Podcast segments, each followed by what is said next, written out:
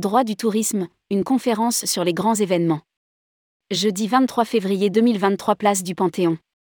Les stratégies touristiques et ses répercussions sur les grands événements sera le thème de la conférence organisée le 23 février 2023 par la promotion 2022-2023 du Master 2 Droit du tourisme et Droit des transports.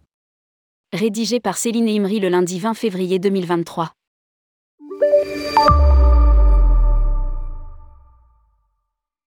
La promotion 2022-2023 du Master de droit du tourisme et droit des transports présentera sa troisième conférence d'actualité autour du thème.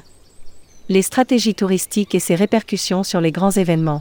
Qui se tiendra le jeudi 23 février 2023 aux 12 places du Panthéon, de 18h à 20h en salle 6.